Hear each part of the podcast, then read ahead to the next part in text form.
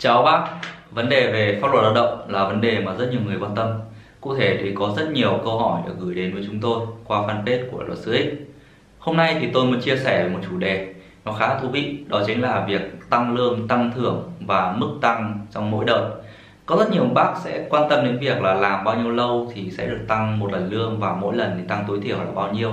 Thì video này sẽ giải đáp cho điều đó.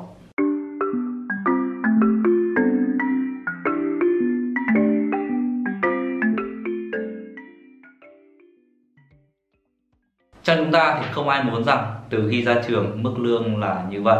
Tuy nhiên đến cuối đời chúng ta vẫn hưởng một cái mức lương tương đương với hồi ra trường.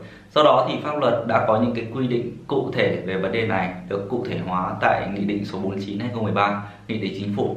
Theo đó thì có 6 nguyên tắc cơ bản trong cái việc là xây dựng thang lương bảng lương. Tôi sẽ để những cái nguyên tắc này ở trên màn hình, các bác có thể tiện theo dõi và tôi ờ, sẽ tóm tắt để các bác dễ dàng hình dung và nắm bắt.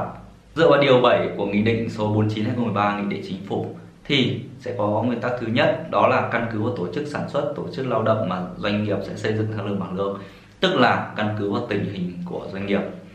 Tiếp theo là những thang lương bảng lương uh, thì dựa trên bội số mà sự chênh lệch giữa các bội số thì ít nhất là 5%, tức là tăng lương thì tăng tối thiểu là 5%.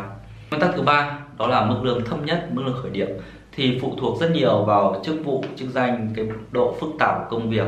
Mà cụ thể hơn, đó là căn cứ chính vào cái nghị định à, về mức lương tối thiểu vùng của chính phủ được ban hành hàng năm.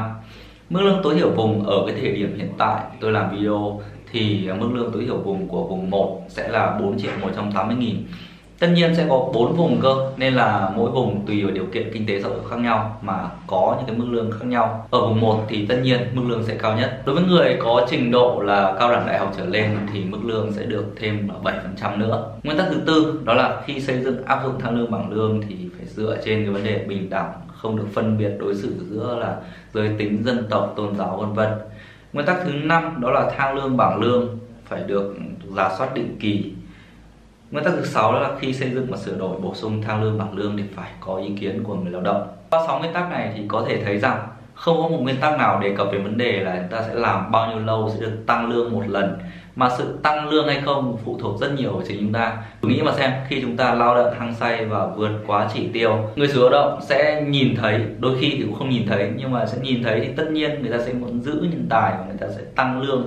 Sự tăng lương này tất nhiên là dựa trên cái sự thỏa thuận là chính. Sẽ không có một mốc thời gian cụ thể rằng là 6 tháng hay một năm thì tăng lương một lần. Ngoài ra thì chúng ta cũng có thể được tăng lương một cách thụ động đó là nhờ vào sự uh, ban hành cái nghị định về mức lương ờ, tối thiểu vùng của chính phủ. Hàng năm thì ờ, chính phủ sẽ đưa ra một cái mức lương tối thiểu vùng thường là tăng từ 5 đến 10 phần trăm với những cái năm liền kề trước đó. Ngoài ra, như đã nói, thì sự chênh lệch giữa hai thang lương với nhau là 5% tức là mỗi lần tăng tối thiểu là 5% không có chuyện là mức lương của chúng ta đang là 10 triệu, tuy nhiên tăng được lên là 10 triệu 100 trong đợt tăng lương tiếp theo, mà phải tối thiểu là 10 triệu rưỡi hy vọng rằng video này sẽ giúp các bác rõ hơn về vấn đề tăng lương, tăng thưởng tại Việt Nam. Hãy nhớ rằng chúng tôi luôn có một bài viết chi tiết ở dưới phần mô tả video để các bác dễ hình dung hơn.